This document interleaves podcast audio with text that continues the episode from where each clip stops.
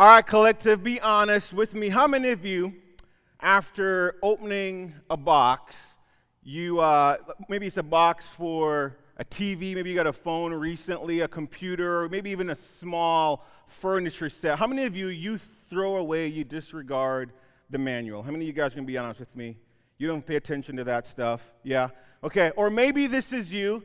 Maybe you find yourself in a pickle, right? You're trying to fix something and you call someone for, for help. Rather than going to the manual, you ask somebody, hey, can you help me figure this out? And you guys do that? Yep, a few of you. Okay, most of you apparently read the manual. Um, so I don't. So here's what I do. Okay, the other day, a few months ago, uh, I had my trailer connected to my Chevy Suburban. And I pulled out of my drive, and boom, heard a pop. I Figured, what in the world is this? I could feel something was different. I went outside, and sure enough, I had a flat tire on my trailer. So I called my father in law, who I got the Suburban from many years ago, and I asked, Marlon, do we have a jack on this uh, vehicle? And uh, uh, he said, he asked me a question. I said, uh, André, have you checked the instruction manual? In my head, I'm thinking, who checks an instructions manual for, for a jack? Of course I didn't. So I told my father in law, yes, I did. I, I lied to him uh, and told him I, I, checked, even though I didn't. Uh, and then I hung up the phone, went and checked just to prove him wrong. And sure enough, the instruction manual pointed out exactly where the jack was in the car. Now, listen, without the instruction manual, there ain't no way I was going to find this jack. It was hidden in a spot where you couldn't find it. I didn't find it. By that point, one of my friends who's a mechanic had already shown up with the jack to help me fix this vehicle. You've probably been there. Like you have something that you're working on, you have the instruction manual at hand, and you decide, away with it. I'm not going to use this. I'm not going to utilize it. I'm going to disregard it. I'm going to put it off to the side. We bought a house um, this year, probably six months ago, and since I'm a new homeowner, I had to buy all these tools. So I bought this Ryobi set. It's a, it's a power tool set. And again, every time I open up one of the, the, the uh, tools, I throw away the instruction manual. Uh, I bought a zero turn uh, mower. Uh, and you would think, you would think I should read the instructions before operating the mower, and I, and I don't. I put it on the shelf, and I thought, you know what? I will just figure it out. I think we do this a lot. We do it all the time. We ignore the instruction manual. We jump straight to using or straight to assembling. And unfortunately, we do the same thing in our relationships. We jump right into it instead of reading the manual. Collective, I want to throw a disclaimer for tonight. Tonight's sermon is going to be adult content, mature audience only. Um, I'm going to take a very candid approach to how I deliver this message. I don't think there's going to be a lot of jokes in this one because some things aren't meant to be joked about. And when it comes to your relationships and having God in it and having Him at the center, uh, I believe we need to have this conversation and there need to be some truth that is shared um, tonight. And so, because I know how heavy this sermon could potentially be, I want to pray over this moment. I think some of you guys might not like me after this, but I hope that you're not hearing me speak, but you're hearing God speak to you through me. Bow your heads as I pray. Heavenly Father, God, I pray for these next few minutes that we're about to jump into. God, I, I pray that as, as I speak, that it is not my words, it's not my thoughts, it's, it's all yours. Even the notes that I have here, I pray, God, that it's all inspired by you. And I pray, God, that your people who are listening, that they will hear you speak to their hearts and they will want to apply your principles to their lives and to their relationships tonight and evermore. We ask all these things in Jesus' name I pray. Amen. So I'm going to speak on four authorities tonight that are not all created equal. And the first authority is, is my own experience. You see, uh, I have fumbled my way through relationships, and I did not try the best approach. So I can speak from experience. The second authority is all of you. Maybe not you specifically, but over the last 10 years, I've met with young adults, I've met with high school students who've also struggled in their intimate relationships.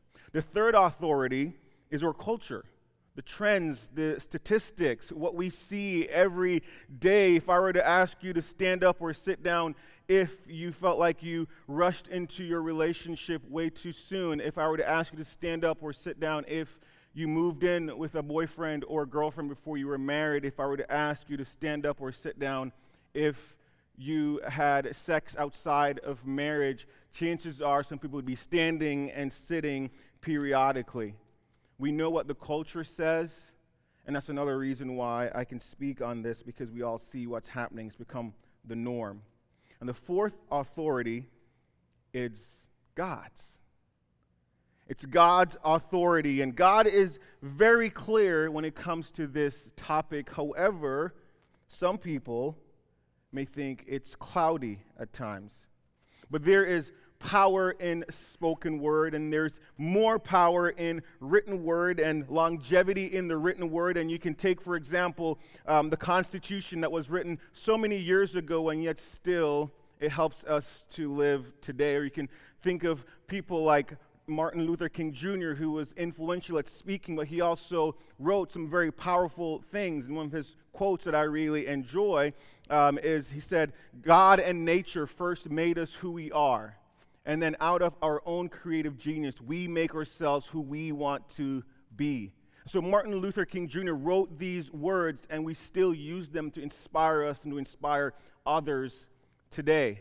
But the most important written word that has the most longevity, thousands of years spanning, is the Bible. Is the Bible. A Bible, a book that is set with principles and instructions of how we can live a godly life in every area manageable, relationship being one of them. He has given us the instructions, the principles for us to follow, but again, like me, like I usually do, we disregard and we do it our own way. And this is us. We're in this room putting together something that has value, something that we have invested in, and we're going in blind. We're assembling and we've put the manual off to the side table and we're just going to figure it out as we go. That's what we do with our relationships. It's almost the same as us turning off the lights as we're putting together this piece of furniture and we're doing it in the dark. It's crazy, I, I know, but this is what we do with our relationships. We refuse to consult God's manual, we refuse to turn to the Bible. And when the light gets turned off on our decisions and our desires, we find ourselves in a dysfunctional place and we're at a loss, wondering how did we even get to this point? And the light, it always turns back on, right? You always see the mess that we find ourselves in. And so, to help us understand this and even realize we're not the only ones who've been through this, we're going to jump into a book in the Bible called First Thessalonians.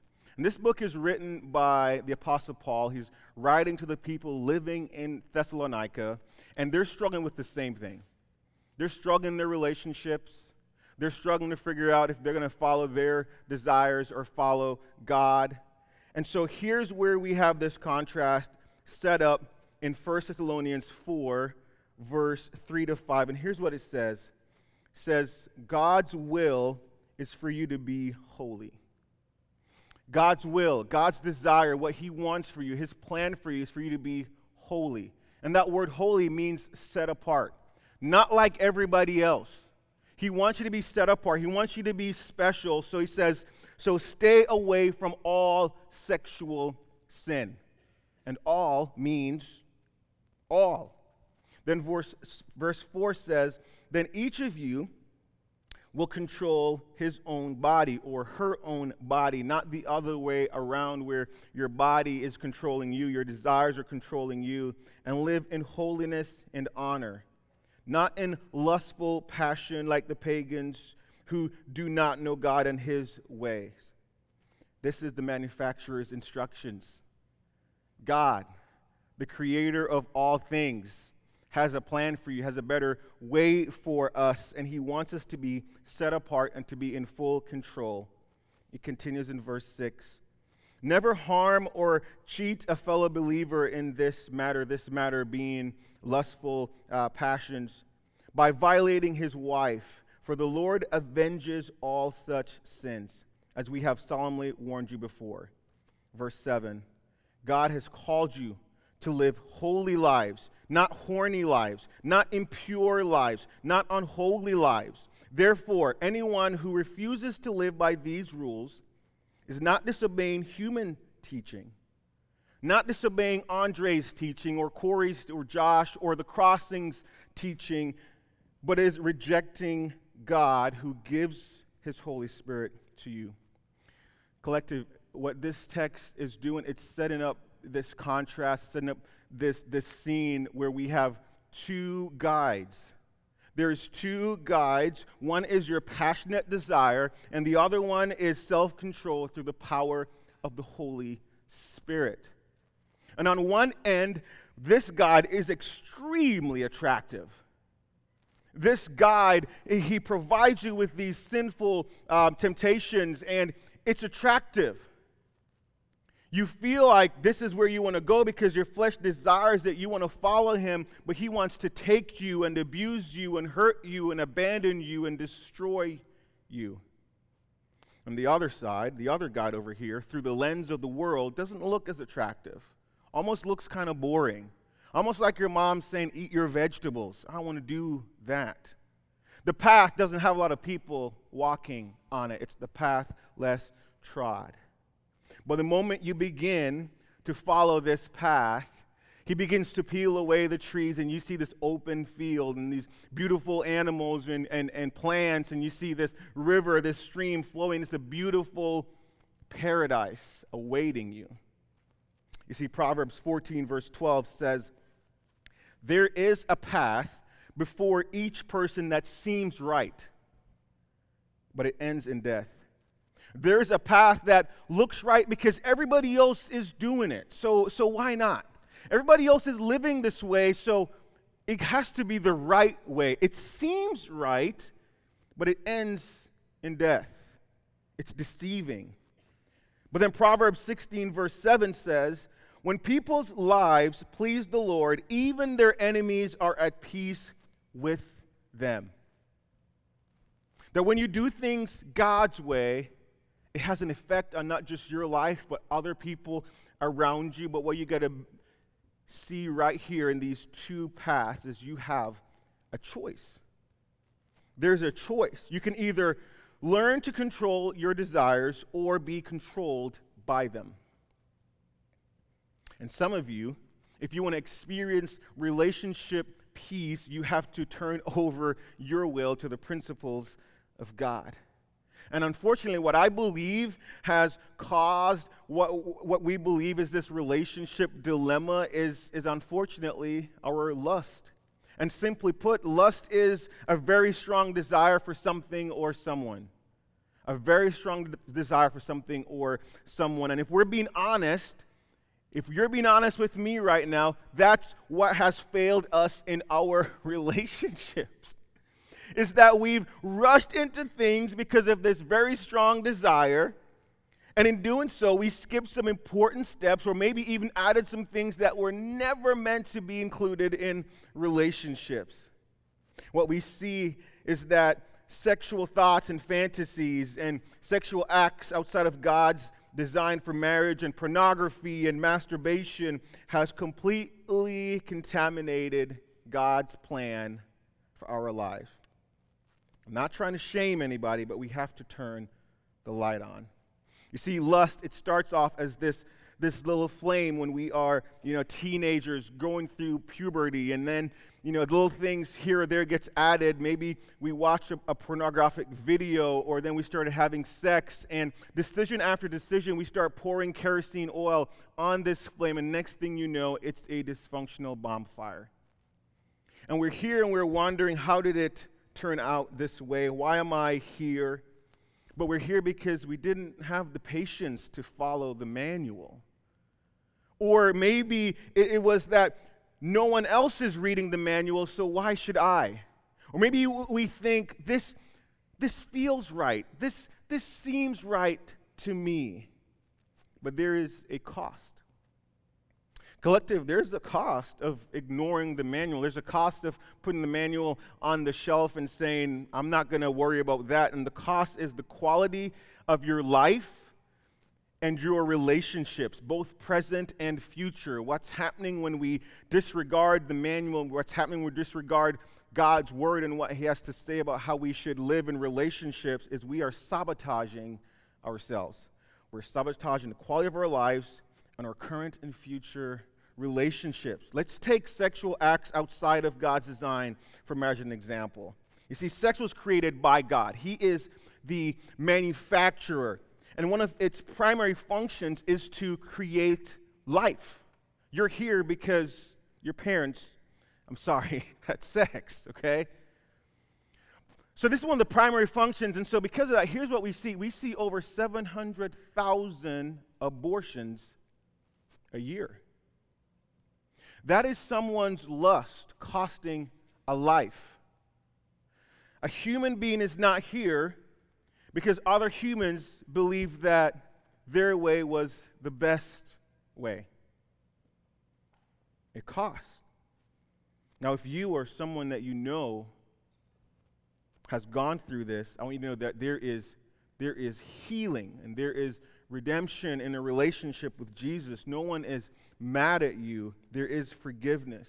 But we've also trained our minds not to bond with anyone, not to bond with one person. We become addicted to variety, so we'll never be content with monogamy.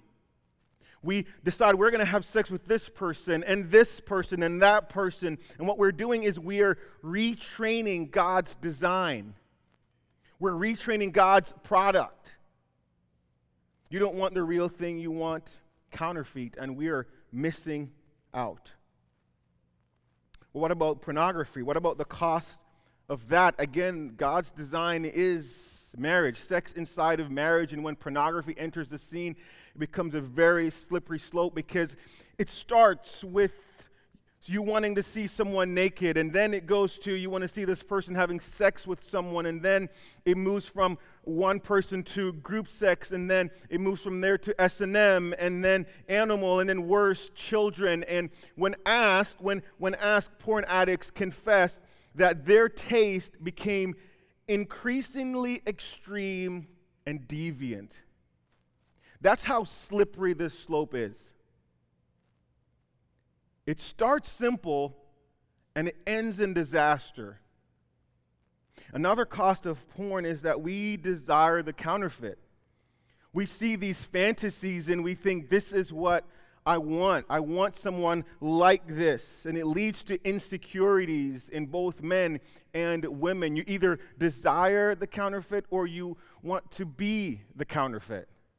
You want your body to look like what you are seeing.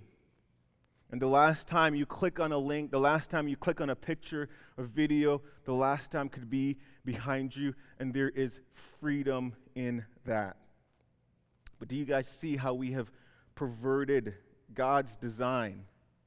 That was never his intention as a manufacturer, was for us to do this. And lastly, masturbation. Yeah, we're talking about that in church. What's the cost? It makes you a terrible lover. You become selfish. It trains you towards premature ejaculation, premature orgasm. And it's two end of the spectrum. It's really deadly. On one end, you have premature ejaculation, and the next end, you have erectile dysfunction. And what happens is you, you, you, you become this selfish, awful lover that you come together now with your spouse, the person that you're supposed to have an intimate moment with. And because of what has happened in the past, you're not able to love them selflessly. You have no idea to do that because you've been learning the other way. Think of your marriage. Think of your future spouse or your current spouse. They don't deserve less of you, they deserve all of you. Again, God's design is sex inside a marriage relationship. And sex is so powerful that it, it, it releases so much dopamine in your brain and through your body. And, and when you have sex, it bonds you to that moment, it bonds you to that person. And, and psychologists re- refer to this as the sex glue. It's so powerful. And there was a case study done on this young man and, and his family. What happened was his father caught him masturbating in his bedroom and caused a lot of shame. And so the boy didn't stop. Instead, he went outside to the cornfield and he did it out there. And each time he would do it, he'd have these boots on. Later on, he grows up, he's married, but he's having trouble having sex with his wife and having an orgasm because his mind has bonded, his brain has bonded to his boots. So the only way he can enjoy sexual intercourse with his wife is if he's wearing his boots because his brain has bonded with his boots. The same thing happened with someone in a car. That's how powerful this is. And so when we start here and then we get married, we are robbing our future spouse of intimacy. So we're seeing the cost. It's costing us something when we decide, I don't care, I'm going to do things my way.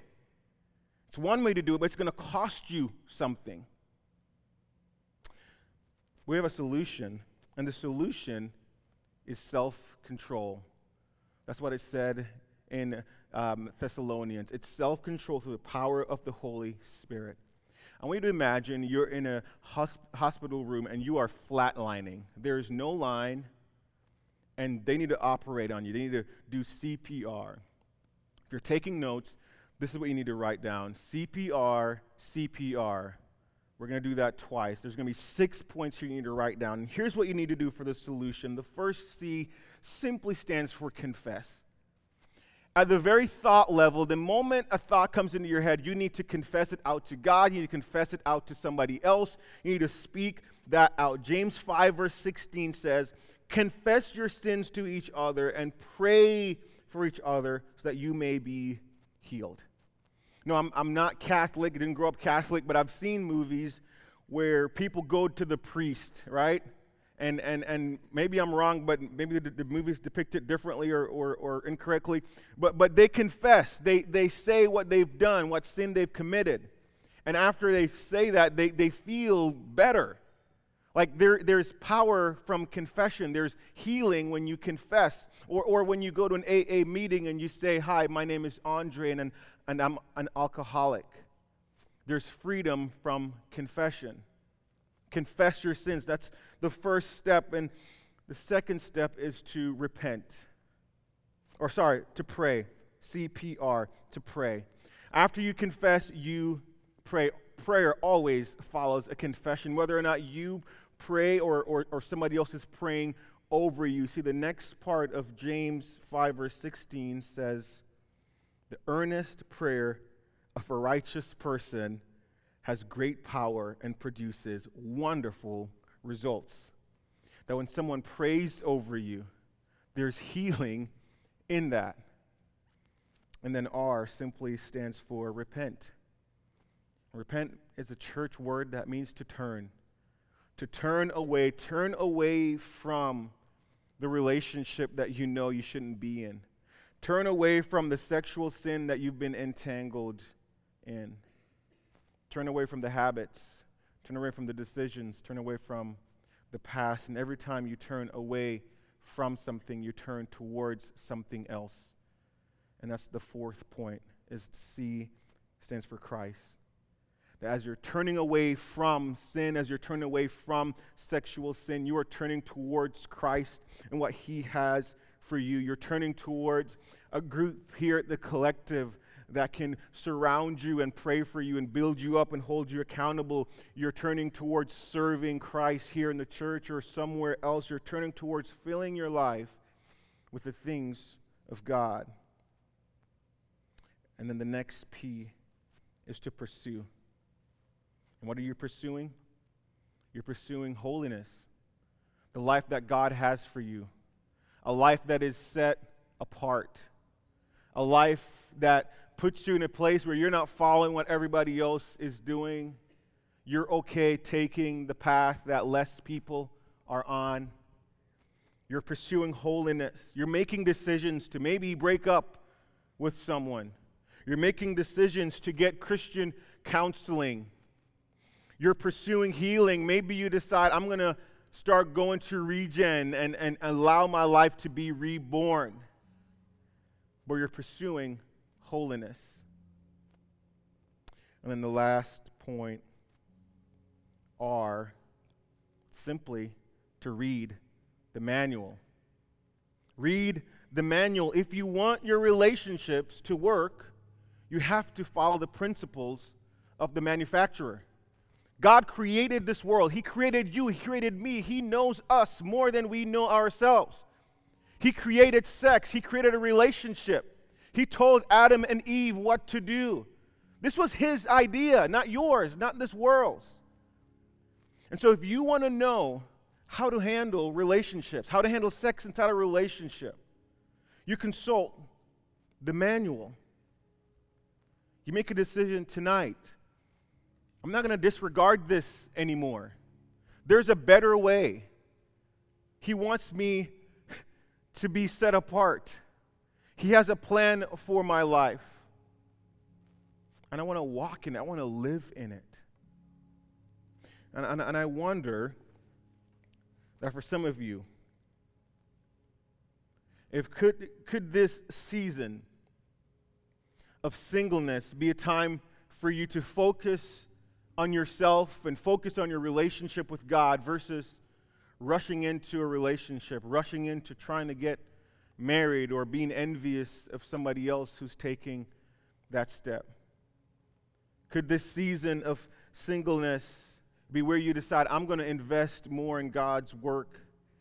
I'm going to read His Word and I'm going to become the person that I'm looking for is looking for. Could this be the season of divorce where you decide, I'm going to let God refine me?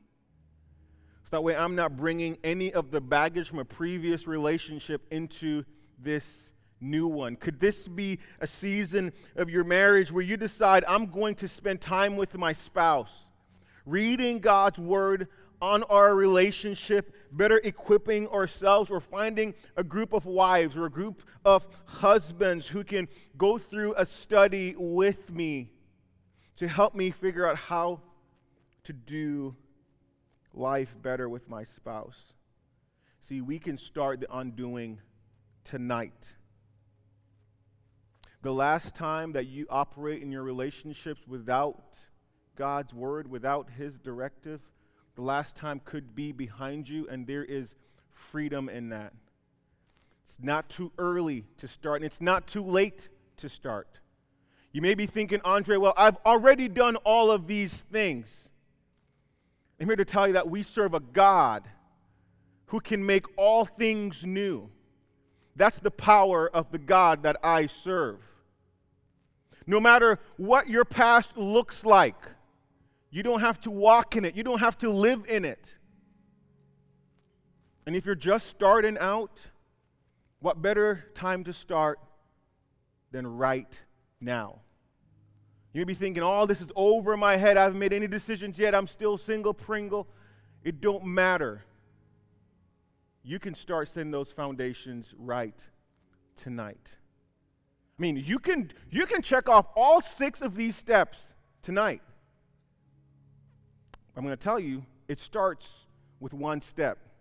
And that first step is, is the hardest. It's the hardest step to make. For you to confess to God at these steps, or if you to go to confess to one of your friends and say, listen, here's, here's really what's been going on. I haven't told you this, but this is what I've been doing. That's the hardest step to take. Whether you're single or in a relationship, every single one of us can take one of those steps tonight.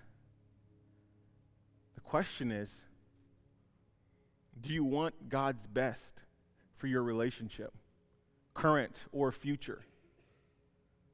There's a right way and a wrong way to do it. And I know I've done it the wrong way in the past. And I wonder if we'd have some people here tonight not willing to leave this room the same way that they came. Struggling in relationships, having discontentment, feeling guilt and shame, feeling like I can never get it right. You don't have to do it on, on your own. There's a manual, and the manufacturer wants you to access it. He wants to help you, he wants to guide you. And I can guarantee it's going to be the best decision for you, for the person you're going to spend the rest of your life with. Don't, don't trust, don't trust me. Trust the manual. Can you stand and pray with me? Heavenly Father, I wish I, I heard a sermon like this when I was in my late teens, early 20s. I, I wish someone spoke this truth in my life before I got married. I wish I'd made better decisions. I wish I consulted your word. I wish I had read more books about having a godly relationship, what it looks like to be a godly husband. I wish.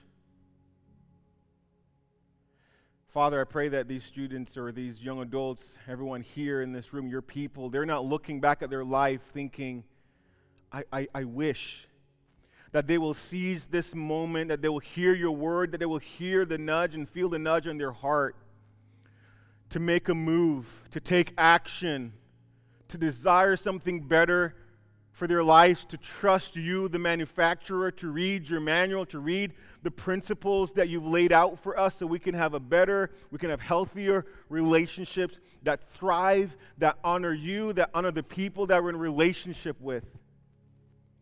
I pray, God, that we don't live in regret anymore, but we surrender our will and our ways to yours. Help us move closer towards that end tonight. In Jesus' name I pray.